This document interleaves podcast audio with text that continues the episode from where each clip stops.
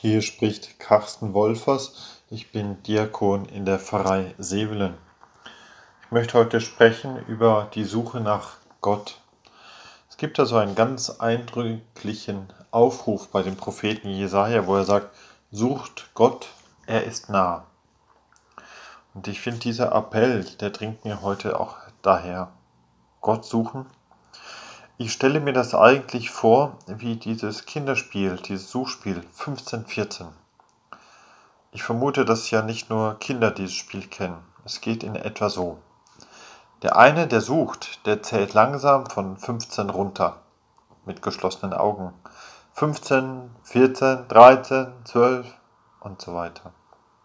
In dieser Zeit müssen alle anderen sich abschlagen und dann wieder neu verstecken. Der Sucher darf dann nur drei Schritte tun. Findet er niemand, zählt er erneut, diesmal von 14 runter. 14, 13, 12 und so weiter.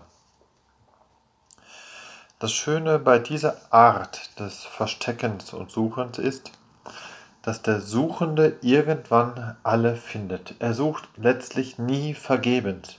Das ist kein Endlosspiel, eher also kurzweilig und das macht es leicht. Und die Gesuchten, sie bleiben auch immer irgendwie in der Nähe, weil die Zeit hin und her zu rennen knapp und knapper wird. Wenn wir hingegen Gott suchen, dann hegen wir ja doch manchmal so den stillen Verdacht, dass das eine furchtbar schwierige Suche werden könnte. Selig diejenigen, die Gott bereits längst gefunden haben.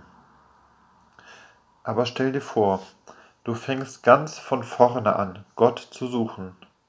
Nein, Gott sucht man natürlich nicht, wie man hinter einem Baum nachschaut oder unter einem Stein guckt. Das braucht eine etwas andere Herangehensweise, eine, eine andere Methode eben.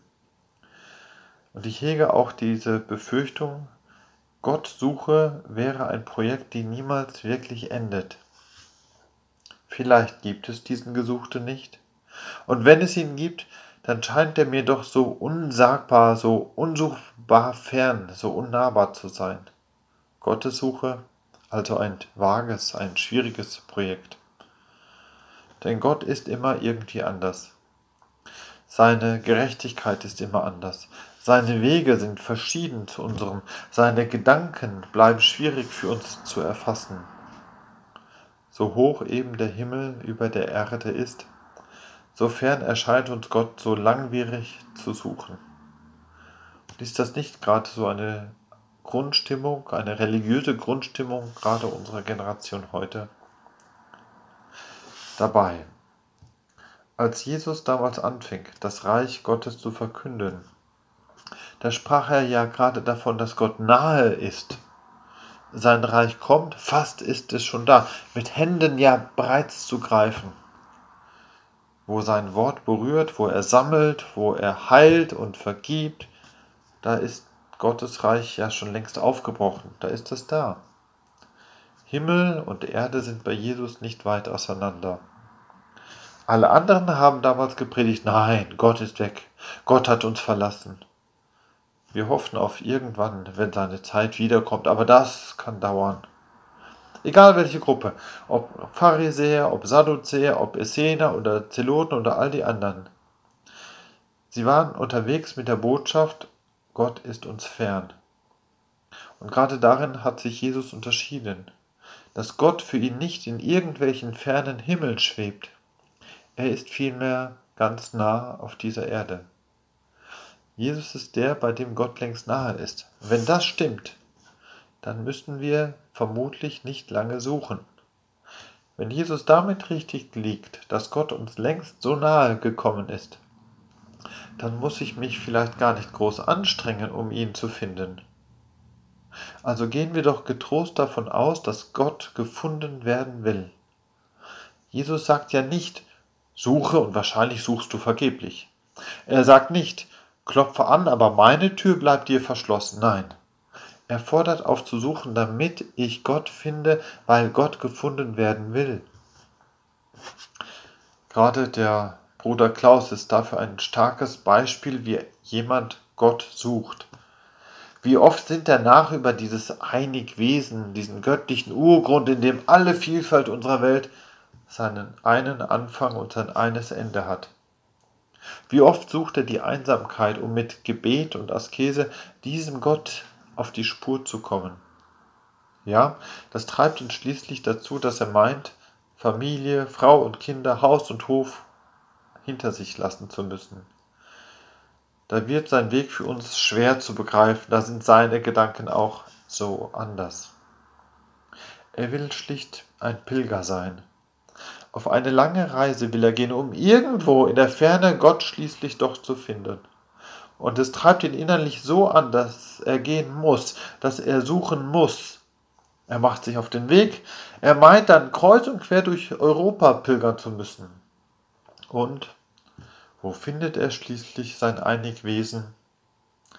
Indem er sich ganz in der Nähe als Einsiedler niederlässt, nur ein paar Steinwürfe entfernt von seiner Familie.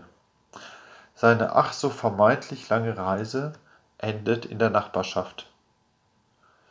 Man könnte jetzt spöttisch meinen, naja, dieser Bruder Klaus ist ja nicht wirklich weit gekommen. Räumlich stimmt das. Aber immerhin hat er nach seinem kurzen Weg bereits gefunden, wo er, wonach er doch sein ganzes Leben bisher gesucht hat. Er hat sein Ziel ja da erreicht. Und was hatte er nicht alles dadurch erreicht?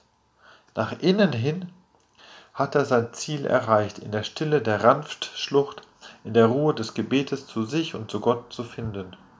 Ich finde, das ist ungeheuerlich viel. Nach außen hin hat er ein großartiges Ziel erreicht, denn durch seinen Rat konnte er vielen Menschen helfen. Wie er den Geist eines Menschen für Gott öffnen konnte, wie er Menschen fragen ließ, wie er Leute Frieden finden ließ, mit all dem ist er wahrlich sehr weit gekommen, so dass man selbst in unserer Zeit noch seiner gedenkt. Unsere Gottsuche mag vielleicht deshalb etwas schwierig sein, weil wir so unterschiedlich sind. Der eine, wie Bruder Klaus, findet zu Gott in der Einsamkeit, aber der andere findet ihn vielleicht gerade in der Gemeinschaft von Ehe und Familie. Der eine findet zu Gott in der Einkehr bei Gebet und Meditation.